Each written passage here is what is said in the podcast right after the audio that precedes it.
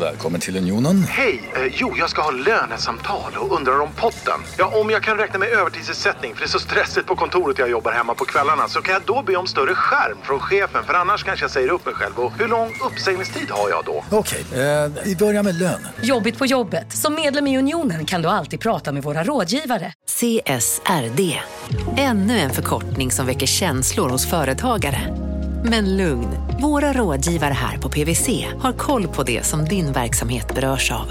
Från hållbarhetslösningar och nya regelverk till affärsutveckling och ansvarsfulla AI-strategier. Välkommen till PwC. Upptäck hyllade Xpeng G9 och P7 hos Bilia. Våra produktspecialister hjälper dig att hitta rätt modell för just dig. Boka din provkörning på bilia.se/xpeng redan idag. Välkommen till Bilia, din specialist på Xpeng.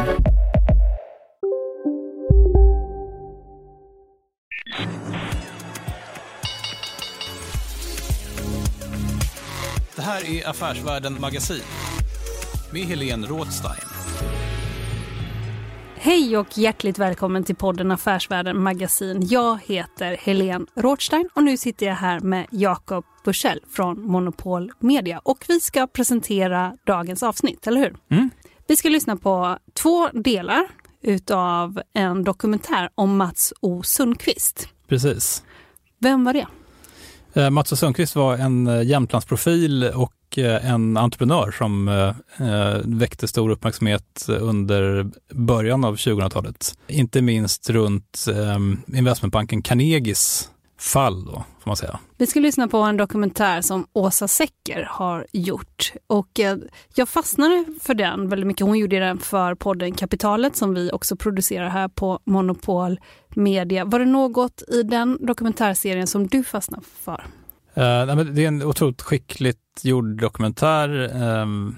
Vi kan säga att Åsa har ju åkt upp till Jämtland och lite gått i Mats O. Sundqvists fotspår och träffat personer som han har stött på i sitt liv och som berättar om honom på ett väldigt hjärtligt och öppet sätt. Det är ju en väldigt rörande dokumentär på många sätt och den ger också en inblick i en väldigt fascinerande del av den svenska finanshistorien. För det här var ju rätt extremt och en sån här sekvens eller en händelse som verkligen står ut för att det handlar om så mycket pengar och ett entreprenörskap på en väldigt hög nivå.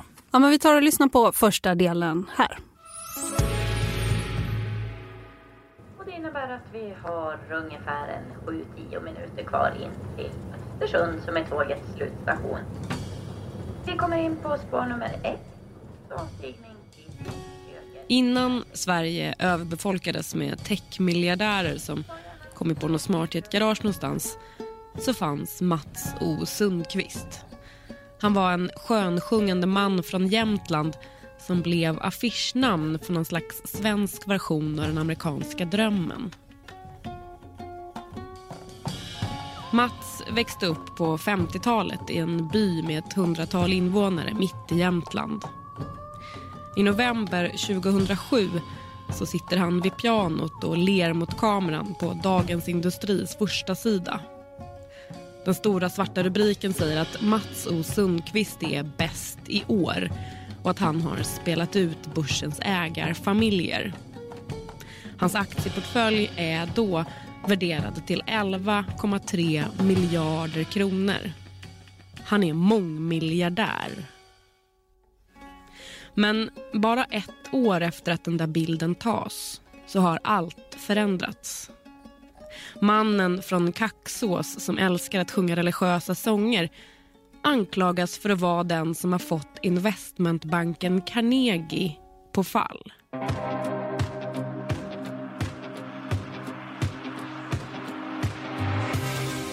Det här är historien om busschauffören från Jämtland som tog Stureplan med storm.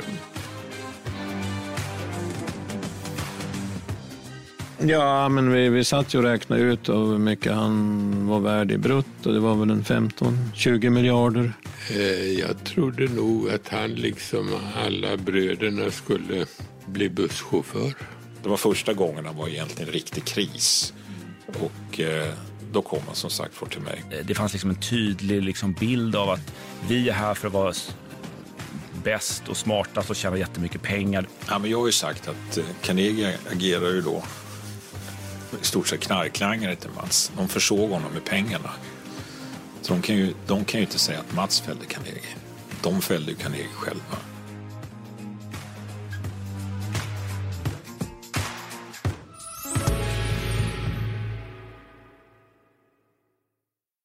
Marknaden sponsras av SPP, pensionsbolaget. Förra gången pratade vi lite om ITP. Och som en kort repetition så var det ju 70-tal. Arbetsmarknadens parter bestämde att alla tjänstemän ska ha en tjänstepension. Man kom överens om vilka villkor som ska gälla i den här pensionen och så kallade man den för ITP. Så jobbar man idag som tjänsteman i ett företag med kollektivavtal, då har man förmodligen den här pensionen, ITP-pensionen. Och det är ju så att man kan påverka den här pensionen, hur den är placerad. Vart 50 år så gör nämligen Collectum, som de heter, en enorm upphandling där olika pensionsbolag kan ansöka om att få förvalta de här pensionerna. Och SPP är ett av bolagen som valdes ut i den senaste upphandlingen. Och sen kan du som pensionssparare välja vilket av de här olika pensionsbolagen som då ska få ta hand om dina pengar. Och tanken med den här upphandlingen det är ju att liksom kvalitetssäkra de här olika alternativen men också att förhandla fram stora rabatter så att pensionsspararna ska få kunna spara pengar genom att avgifterna som är så viktiga blir lägre. Och vill man välja någonting i ITP-systemet då finns det en relativt ny sajt som heter avtalat.se. Där kan man gå in och se hur sin ITP-pension är placerad. Jag gjorde det häromdagen faktiskt. Idén är att hälften av pengarna alltid ligger i något som kallas för traditionell försäkring. Det här gjorde vi ett avsnitt om i podden Kapitalet nyligen som vi kallade världens bästa sparform. Det kan man lyssna på om man är intresserad.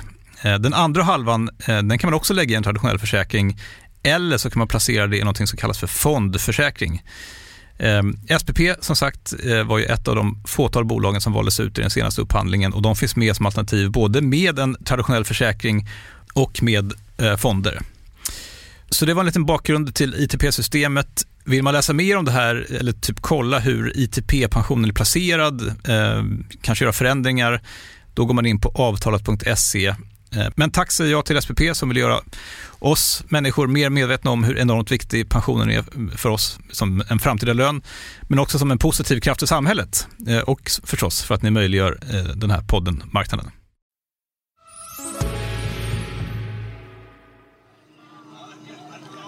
Här åks det buss.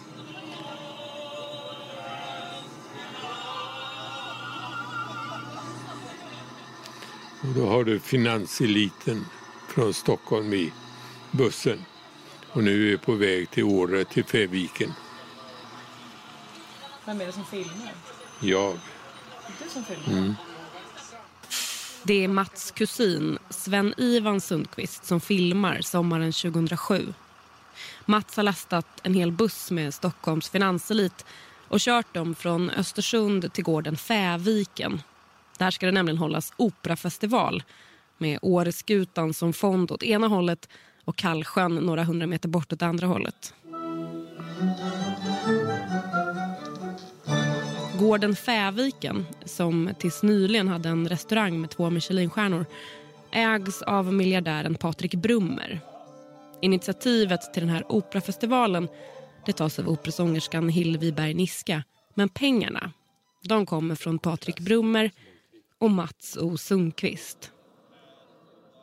Filmen från den där dagen när det sjungs i bussen finns sparad på en DVD-skiva som Sven-Ivan plockar fram i sitt arbetsrum i Jämtlandsvillan på Lidingö utanför Stockholm. Här har du Peter Thelin. Ja. Honom kommer vi komma tillbaka till alldeles strax. Så när vi kommer fram dit då är det andra som har kommit med privatbilar. Och där kommer alltså Mats Olof med bussmössa på sig.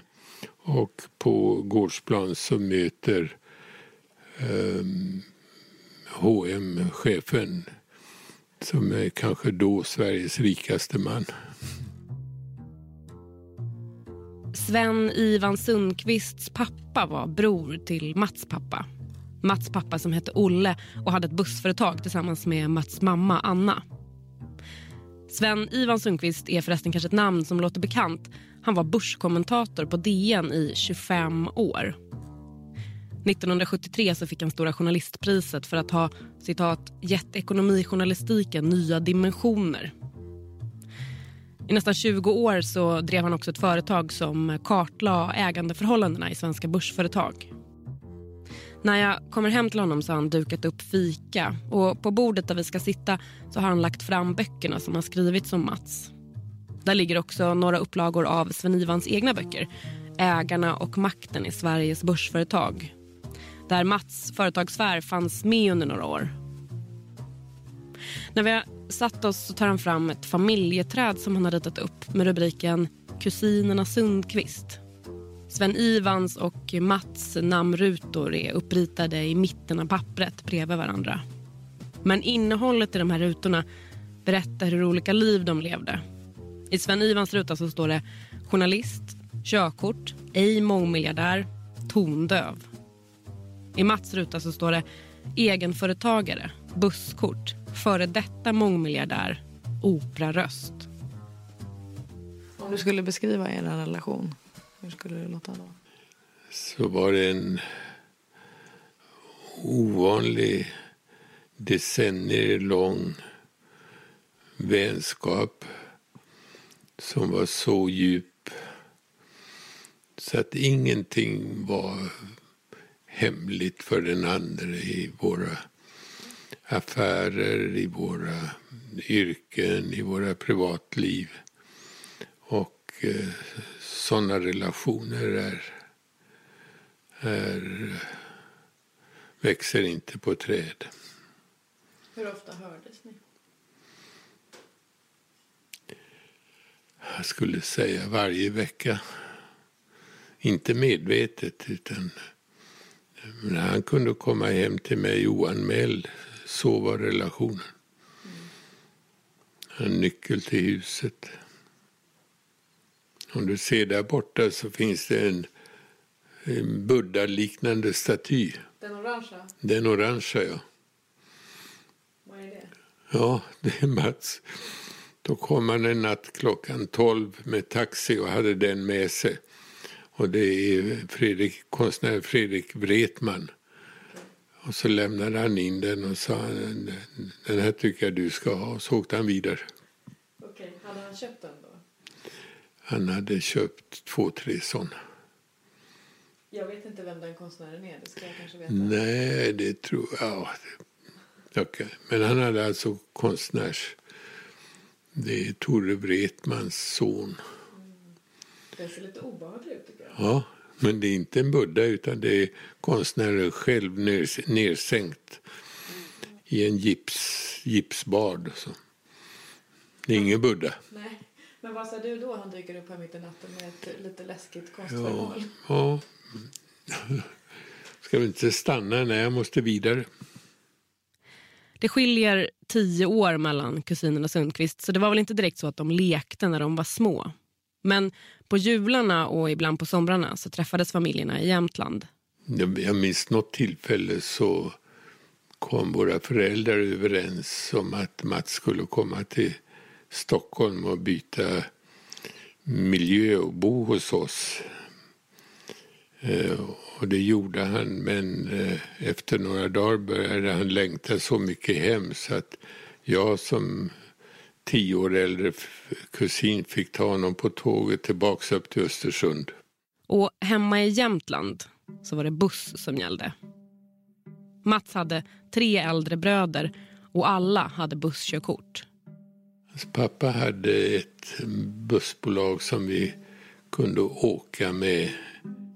Sven-Ivan kommer ihåg hur de brukade åka från en ort som heter Frankrike som ligger i Offerdal i norra Jämtland. Och så kunde vi åka 5 mil ner till Östersund och åka tillbaka och sitta på parkett in i bussen med farbror Olle. Jag trodde nog att han liksom alla bröderna skulle bli busschaufför. Så vitt jag förstår så ärver de 5 syskonen en 50% av bussbolaget och Mats köper upp övriga 4 syskons andelar. Så han kontrollerar bussbolaget ensam och säljer det någon gång när han får lust att göra något roligare med pengarna än att köra buss fram och tillbaks i Jämtland. Det är Östersunds kommun som köper bussbolaget och prislappen blir 8,7 miljoner. Jag har åkt bil ifrån Stugun. Ganska mycket pengar i slutet av 70-talet och tillräckligt för att det ska generera uppmärksamhet i lokalpressen. Riksväg 87, såg ingen älg. Nej, gör man det ibland eller? Ja. Det är så Frans Bergstrand har hört talas om Mats när han dyker upp på sågverket Jämtlamell. Ja, och fördalsbussarna hade man ju hört talas om förut. Och, men, nej men det var... Så var det. Han var ju yngre än mig och jag var ganska ung själv. Ja.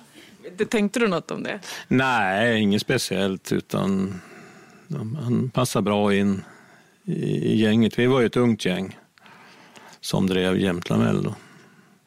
Det är tidigt 80-tal. Mats har pengar att investera och bestämmer sig för att köpa in sig i Jämtlamell där Frans Bergstrand alltså redan jobbar. Ja, det blev ju efterhand blev det ju jäkligt nära.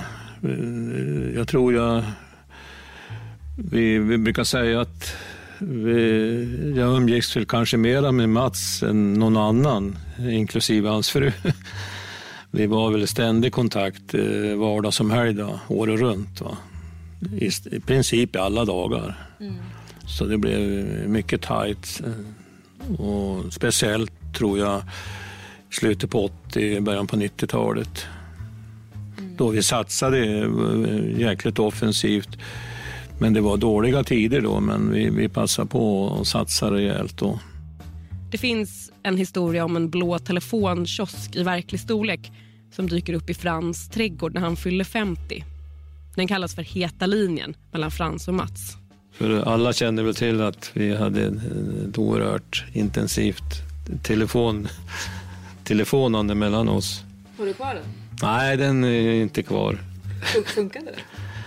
Nej, det var inte inkopplad. Nej, det var inte inkopplad, men det var jävligt fin.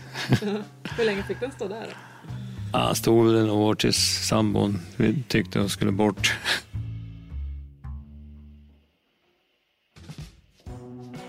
–1991 så äger Mats nästan hela bolaget, 91%. Och då har han också satt igång med två av de andra grejerna som han bestämmer sig för att göra med pengarna från bussföretaget. Nämligen fastigheter och aktier. Ja, rullar eller? Och nu kommer vi till Peter Thelin, han som Sven Ivan pekade ut i filmen Från bussen till Fäviken. Jag heter Peter Thelin och är partner på Brummer och Partner i Stockholm.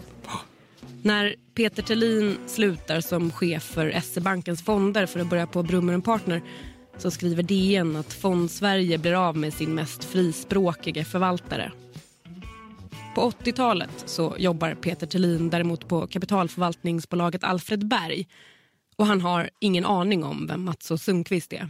Ja, det var 1984-85 någon gång när Mats hade kommit på att han skulle göra aktieaffärer. Ja. Och då kom han till Stockholm. Och den här branschen var ju mycket mindre då. Och så att Alfred Berg som sen blev ett jätteföretag, vi kanske var 30 medarbetare. Och jag hanterade den typen av kunder som Mats var. Så att då blev jag hans kundansvarig om man får säga så. Den typ av kund som Mats är, det är en privatperson som ska göra aktieaffärer. 2,5 miljoner kronor vill han placera. Första gången som Peter träffar Mats är på Alfred Bergs kontor på Arsenalsgatan 8C i Stockholm. Huset är från 1907 och ligger ett kvarter från Grand Hotel och 60 mil från Kaxås i Jämtland. Men han hade alltid leende på läpparna och alltid lite sådär så att han inte... Han var inte, man kunde uppfatta honom som att han inte var seriös. Han var väldigt seriös, men att han alltid som skrattade och som skojade om någonting. Det var som inte första tanken om. Och 84, man kan tycka 2,5 miljoner kronor att komma till börsen med det. Kanske inte är så mycket, men 84 var det mycket pengar. Mm. Det är några år sedan, ja. Vad gav du honom för råd då? Han kommer till dig, han får en halv miljon. Ja, men vi byggde upp en portfölj med aktier. Ja, kanske 6-7 stycken eller något sånt där till antal. Men sen dröjde det inte länge för han insåg ju som att man kunde ju låna pengar. Även fast räntan var mycket högre så gick det att låna pengar. Han såg egentligen det här med aktieplaceringar som att så länge man kunde betala räntan var det inga problem. Skulle ju sen visa sig att det var jätteproblem även fast man kunde betala räntan. Men så länge som man kunde betala räntan så var det inga problem. Men de där 2,5 miljonerna går i alla fall in på börsen. Och hur går det då? Ja, men det går bra. Det går bra. Och sen så kommer 1987. The law of gravity hit Wall Street today and financial markets around the world for that matter as stock prices plunged even more than they did on Black Tuesday of 1929. Och det är klart att då förlorar Mats jättemycket pengar för att han har ju den här höga skuldsättningen. Men det var ingen fara skedd egentligen för att det var inte så hög skuldsättning då som det blev sen senare. Historien om Mats O. Sundqvist utspelar sig på två platser. Dels bland Stockholms finanselit på Stureplan och dels hemma i Jämtland. Det är hemma i Jämtland som han gifter sig med Ulla. Mellan 1974 och 1983 så får de 3 barn tillsammans. Lars, Per och Anna-Karin. Mats ska ha sagt till en journalist en gång att han ville satsa på 4 saker efter att han sålde bussbolaget. Familjen, fastigheter, aktier och så Jämtland.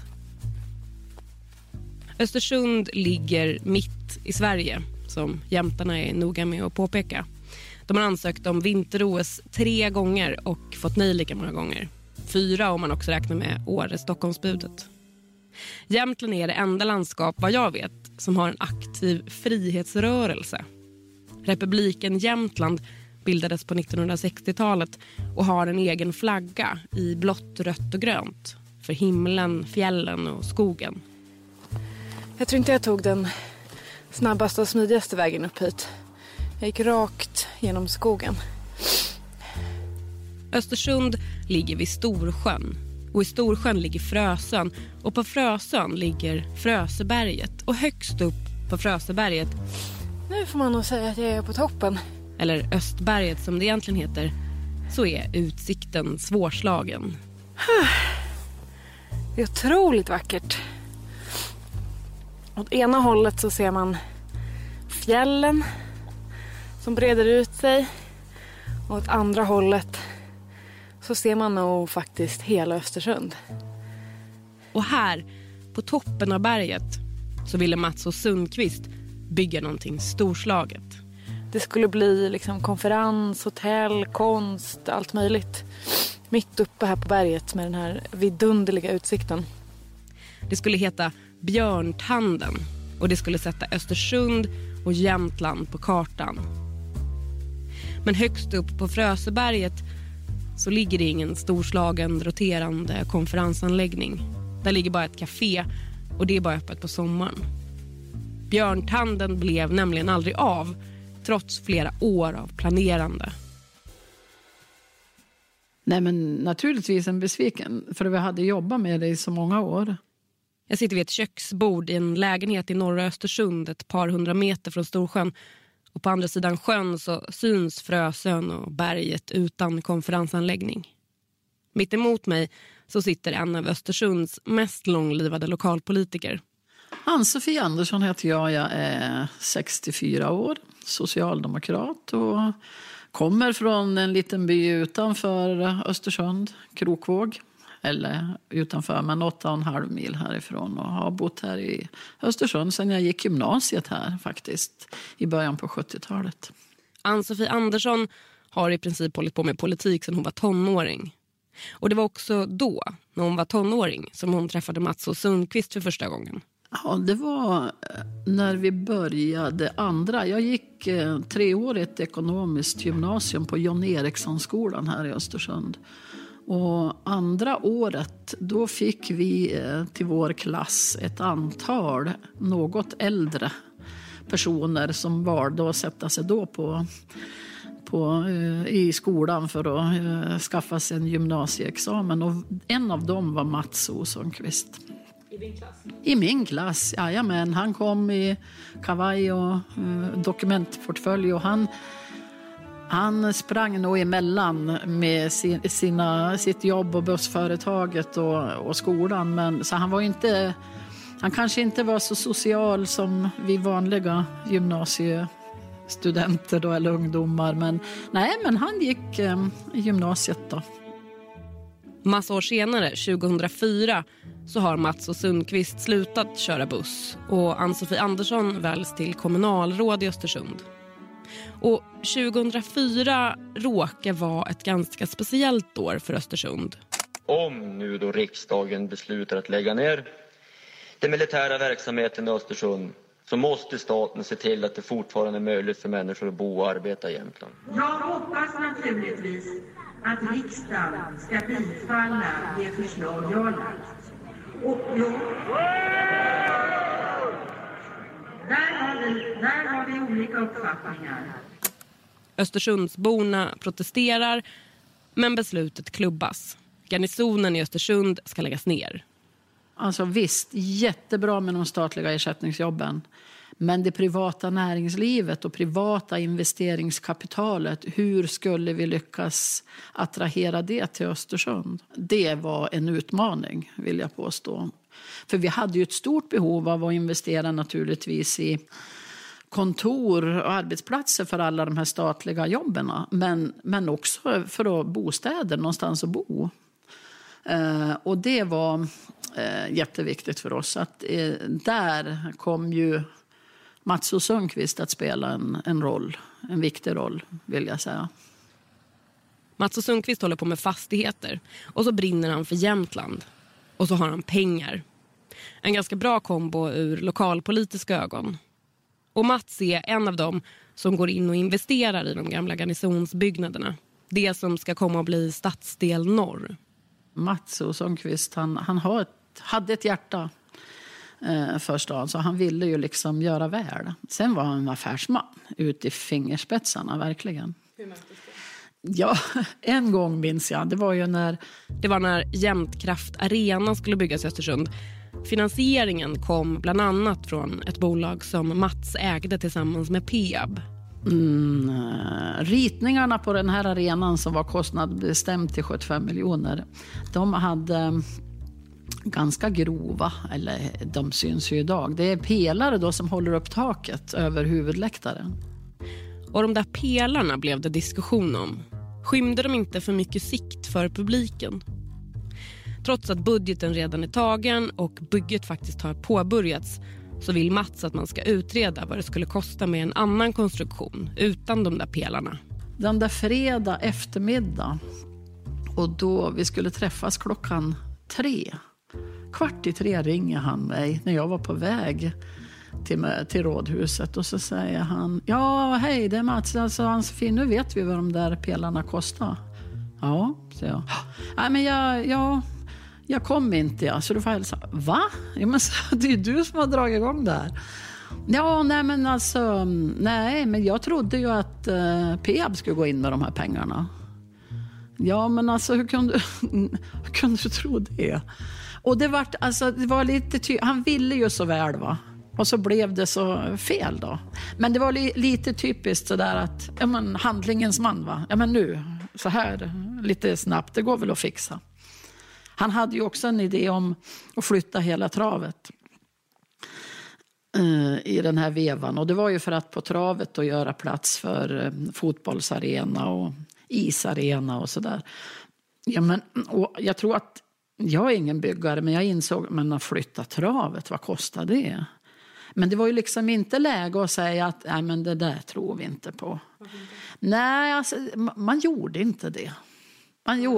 Ja, utan alltså det var ju det. Ja, men har han en god idé och han är beredd att investera, och det är väl klart att liksom sen följde ju det där på sin egen orimlighet då naturligtvis. Men så idéer hade han. Nej, idéer är det ingen brist på, och politikerna lyssnar tålmodigt. Ann-Sofie Andersson och Mats O. Sundqvist har ganska mycket med varandra att göra under de där åren när hon jobbar som kommunpolitiker. Men Mats tillbringar också allt mer tid i Stockholm. Och efter 2004 så tillbringar han framför allt mer tid hos investmentbanken Carnegie.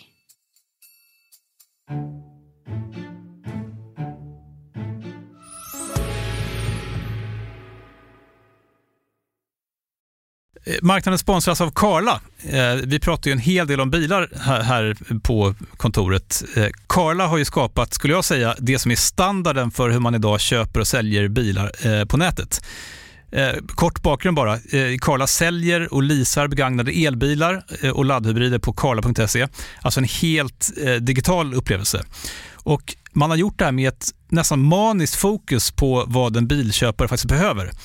Jag gjorde ju en intervju med en av grundarna, Patrik Illerstig, i Marknaden här ganska nyligen, daterad 25 mars om man vill lyssna på den. Men där berättar han hur de kom in i det här lite från vänster för att försöka uppfinna hela den här liksom bilköpupplevelsen från början. Och de har idag, vilket är rätt otroligt, 4,8 i betyg på Trustpilot. Jag har sett många företagssidor på Trustpilot, men det här är nog bland det bästa jag någonsin sett faktiskt. Man kan sälja bilen till Carla också. Då går man in på carla.se, delar lite info om bilen. Sen får man en gratis värdering och ett bud. De hämtar bilen helt gratis i hela Sverige. Och så har man pengarna på kontot i samma stund som de hämtar bilen. Det är grymt. Så ska du köpa en ny bil eller sälja din gamla, eller båda delar för den delen, gå in på carla.se och kolla. Alltså carla.se, och Carla stavas med C. Tack så mycket till Carla.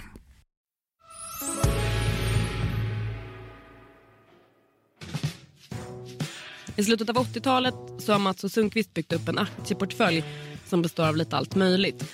Och det har väl gått både bra och dåligt, helt ärligt. Och då föreslår hans vän och rådgivare, den frispråkige före detta fondförvaltaren Peter Thelin, att Mats ska försöka fokusera sina köp lite mer. Jag tar inte på mig äran för någonting, utan jag var bara som kompis och rådgivare. Men han hade ju då, tyckte jag, gjort väldigt mycket affärer som kanske var lite väl våghalsen. Och sen var han förbannad för att de inte skötte företagen bra. Och då kom vi fram till Mats och tillsammans så att vi ska försöka hitta ett bolag där du kan köpa så mycket andel av bolag så du kan komma med i styrelsen. Så du kan engagera dig i bolaget. Och min tanke med Mats, det var liksom, då kunde han ju lyfta sig lite grann. Han kunde gå från bussbolaget till Kaxås, från Jämtlamell och sen upp en nivå till. Och säkert få en utmaning utav det. Och då hittade vi ett bolag som heter Investment AB Eken. Och där gick Mats in och köpte nästan 10%. Och sen döpte man om det till Hexagon. Så det här var ju då det som Mats tjänade absolut mest pengar på. Det här var ju då den aktie som gick bäst. Aktierna i Hexagon kommer att spela stor roll när alltihop rasar många år senare. Men vi kommer tillbaka till det. För snart är det som bekant kris igen. De som trodde att det skulle bli lugnare idag här hos penning- och valutahandlarna bedrog sig. Oron för det växande budgetunderskottet och regeringens möjligheter att få igenom besparingsförslag höjde återigen räntorna på penningmarknaden. Just nu finns det knappt någon utländsk investerare. Mats O. Sundqvist har byggt upp en belånad portfölj och drabbas ganska hårt av 90-talskrisen, precis som många andra. Det var första gången det var egentligen en riktig kris och... Då kom han som sagt för till mig. När marken skakar under fötterna på Mats, ja, då vänder han sig till sin vän Peter Thelin. Den gången så finns det kanske inte så mycket som Peter kan göra. Mats får acceptera sina förluster och ta nya tag. Men Mats kommer att vända sig till Peter igen när nästa kris står för dörren. Men sen efter 93 och framåt så hade vi en jättelång börsuppgång. Nej, okej, så ska jag bara köra nu, eller? Börsen stiger igen och 90-talskris byts snart ut mot 00-talsoptimism. Jag heter Peter Benson och är chefredaktör för tidningen Affärsvärlden. Jag är någon slags civilekonom från början, men har jobbat med ekonomijournalistik och börsanalys i princip hela yrkeslivet, som är ungefär 20 år. Och om vi tar den långa historiken så kommer vi från liksom början på 90-talet var ju liksom... Det var ju fruktansvärt för Sverige och bankväsendet och fastighetsmarknaden och alltihopa. Och det där satt ju i fram till kanske så här 96-97 någonting. Och liksom, det var från oerhört liksom djupa nivåer som man kom. Och så då skulle jag säga att hela liksom 00-talet var ju ändå någon slags liksom uppåtgående trend från det här jobbiga läget. Och sen har man hela det här liksom... Ja, det var globalisering och det var då trodde man ju fortfarande på det här att världen bara skulle bli bättre så att säga, men i varierande takt. Och det genomsyrade ju allt från politik till finansmarknaden till vad du vill. Hur gick börsen? Det gick, men först var det ju brant ner för allting som stavades IT, men sen så har det ju sen gick det ju väldigt bra. Ja, och det beror lite på vad när vi sätter punkt för 00-talet då. 2008 var inte så muntert. Och vi tänker oss väldigt kort 00-tal, sådär 2002 till 2008, då var det ju starkt. Och då pratade man mycket om att det fanns en supercykel. Man tänkte att råvaror och industrialiseringen av Asien och växande medelklass i Kina och allt det här skulle liksom dra även västvärlden. Så det fanns jättemycket optimism. Det är optimism. Börsen går som tåget. Och det ska göras affärer. Och 2004 så har Mats O. Sundqvist tagit sina affärer till investmentbanken Carnegie. Förenklat kan man säga att investmentbanker mest håller på med företagsaffärer och allt som kommer med det. Börsnoteringar, sammanslagningar och så vidare. Och Carnegie är en investmentbank som inte är som andra investmentbanker. Ja, men det är väl i princip det coolaste stället på, om vi pratar liksom banker och mäklarfirmer. Backar vi bandet lite ytterligare, då fanns det en uppsjö av liksom fristående fondkommissionärer där det kunde vara liksom ganska mycket entreprenörskap, ta lite häftiga risker, tjäna mycket pengar. Men väldigt många av de här slogs ut under finans- och fastighetskrisen på 90-talet. Och sen fanns det bara ett litet fåtal kvar. Och Carnegie hade liksom en särposition där man var den enda av de här fristående som var liksom stor och stark och spelade i samma liga som storbankerna om att ta de häftigaste affärerna. Samtidigt som man då också hade den här fristående aktörens liksom entreprenörskap, snabbrörligt, höga bonusar, smarta människor, inte liksom storbankernas byråkrati. Så det var liksom det bästa av båda världar. Så Carnegie var ett jättespeciellt ställe skulle jag säga under de här åren. För det är liksom det är både så här tradition, etablerad position och det här pam pam pam liksom nu kör vi. Lite cowboy. Ja, men lite liksom det är både det liksom du har en jättesolid plattform och kan ha alla de här frihetsgraderna. Och det finns de som menar att det där cowboyklimatet kanske också gör att det görs affärer som är lite på gränsen. När tidningen Affärsvärlden gör en genomgång 2007 så räknar de till hela 17 rättsprocesser och incidenter som Carnegie varit inblandad i sedan 90-talet. Och det är många, många fler än alla deras konkurrenter. 2007 så uppdagas det till exempel en trading-härva som slutar med åtal och Finansinspektionens högsta straffavgift på 50 miljoner kronor. Men trots det så har Carnegie beskrivits som en arbetsplats med gott självförtroende. Korta beslutsvägar, personalen hade mycket aktier. Det fanns liksom en tydlig liksom bild av att vi är här för att vara bäst och smartast och tjäna jättemycket pengar. Det var liksom...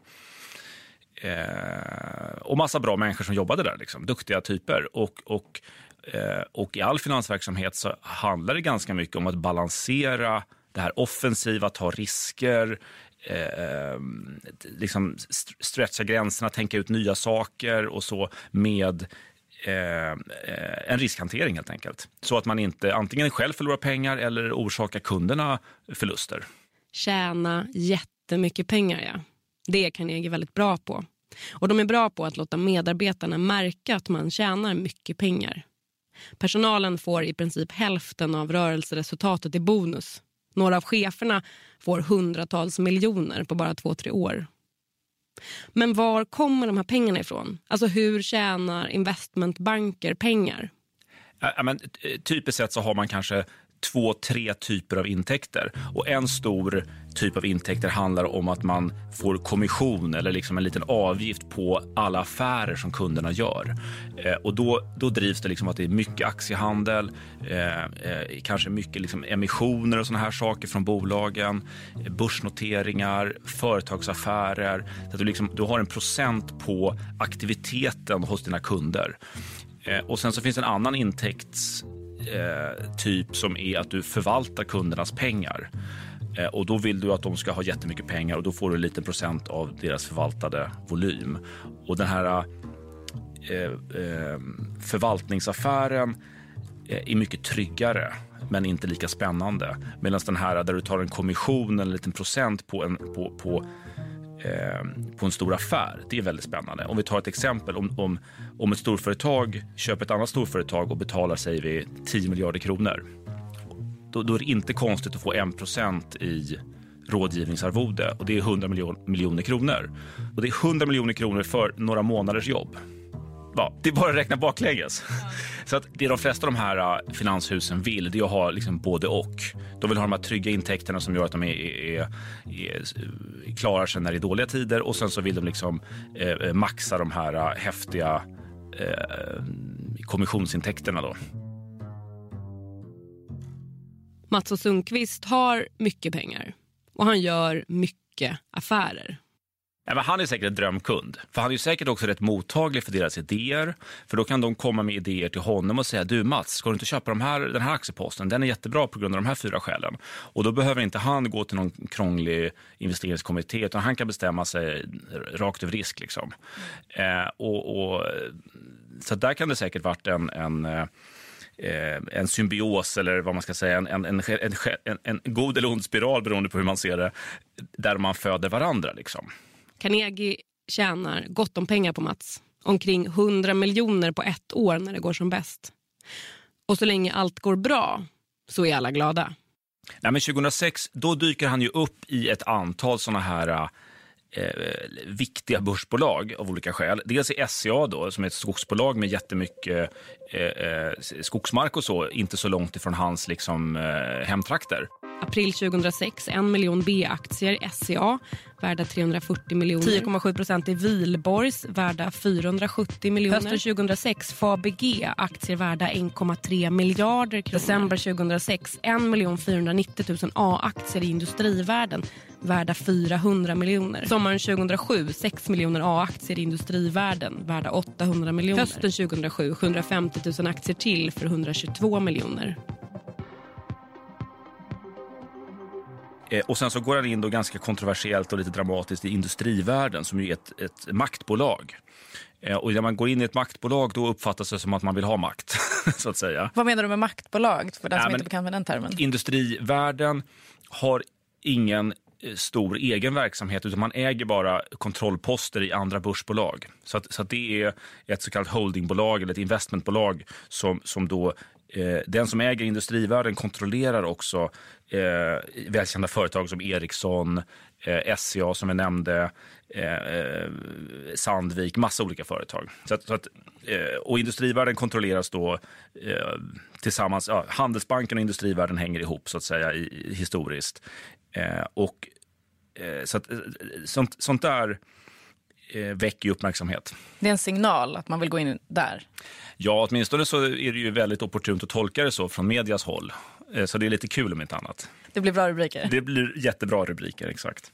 Och rubriker, det blir det. Hade det varit liksom sådär Fredrik Lundberg eller Stefan Persson på Hennes och Mauritz, någon som någon redan uppfattar är god för 10-tals miljarder, då är det inte det här liksom superstora belopp. Men det här är ju stora belopp för någon som man för några år sedan inte alls uppfattades som förmögen i den här ligan. Så det här är spektakulärt att det kommer liksom, så att säga, en ganska ny person, om vi pratar förmögenhet, och tar såna här stora positioner. Å andra sidan kan man säga då att alla de här företagen uppfattas ju som väldigt stabila och säkra och trygga i sig själva då. Och det kan ju möjligen vara liksom lite av problemet här, att han och Carnegie och andra kanske intalade sig att SCA, Industrivärden och Fabg, det är ju jättetrygga företag. Ja, det kan ju vara så, men för lånade pengar så kan man ju ändå skapa en högrisksituation. I slutet av 2007 så har Mats köpt aktier för 4,3 miljarder kronor på 2 år. Den 1 november det året så pryder han Dagens Industris första sida. Han sitter vid ett vitt piano, klädd i vit skjorta, slips och mörk kavaj. Håret är prydligt kammat. Han har ett stort leende på läpparna. De stora svarta bokstäverna bäst i år tar upp hela sidan i bredd. Inne i tidningen så är det en stor bild på Mats när han flyger helikopter. 2007 så har börsvärdet på hans portfölj ökat med 26%. Då äger han 10% eller mer i 7 olika börsbolag. Aktieposten i Hexagon är den som har ökat allra mest. Den har han haft sedan 1988 och byggt på vart eftersom. Och 2007 värderas den till 5,8 miljarder kronor. Hela portföljen värderas till över 11 miljarder. Och utöver det så äger Mats fastigheter och onoterade tillgångar för ytterligare flera miljarder. Ja, men det var ju på topp. Han var ju på topp precis då. Det var ju då han... Men han var på topp ekonomiskt. Men jag tror inte han var på topp som privatperson, Mats. Utan då var det mycket. Alltså då var det mycket. Det var mycket affärer, det var mycket skuldsättning. Han var nästan aldrig uppe i Jämtland, utan han hade en lägenhet i Stockholm där han då spenderade sin större del av tiden och flög fram och tillbaka, men det var mest i Stockholm. Och det var som, ja, det var ett nytt liv för honom och mycket ute på krogen. Det är ett hektiskt liv, det där året när han är bäst. När han ska bli intervjuad av Svenska Dagbladet så har han så ont om luckor i schemat att intervjun får göras i taxin på väg till nästa grej. Och värre ska det bli, men av helt andra anledningar.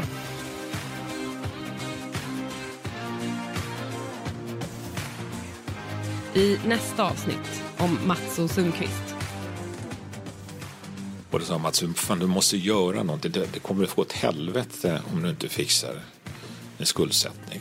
Då kommer det här, liksom, de här fruktansvärda så att säga, dagarna i finanshistorien där liksom man befarade att liksom hela skiten, om man får säga så, den här podden höll på att gå liksom bara haverera. Här är Dagens Eko 45. Banktillståndet dras in för Carnegie. Staten tar över. Och fram till dess kan man säga, då hade Mats problem var hanterbara till tillståndet rycker. Och så börjar han spela igen och sen säger han som en pratbubbla ur munnen, där rök 1 miljard till.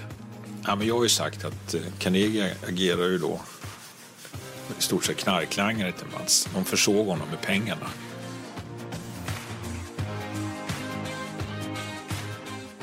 Du har lyssnat på Kapitalet och den första delen av 2 om finansmannen Mats O. Sundqvist. Det här programmet är gjort av mig, Åsa Säcker. Kapitalets redaktion så finns också Gunnar Harrius, Elinor Alborn och Agnes Wenzel Blank. Arkivklipp i det här avsnittet kommer från Ekot på Sveriges Radio och SVT. Och slutmixen är gjord av Jesper Hagenborn. Hej då! Du har lyssnat på podden Affärsvärlden Magasin som idag har spelat upp en dokumentär från Kapitalet. Och den här dokumentären är då gjord av Åsa Säcker. Men den här podden, den är tillbaka om en vecka. Jag hoppas ni har en jättehärlig sommar och vi hörs då. Håll ut. Hej då!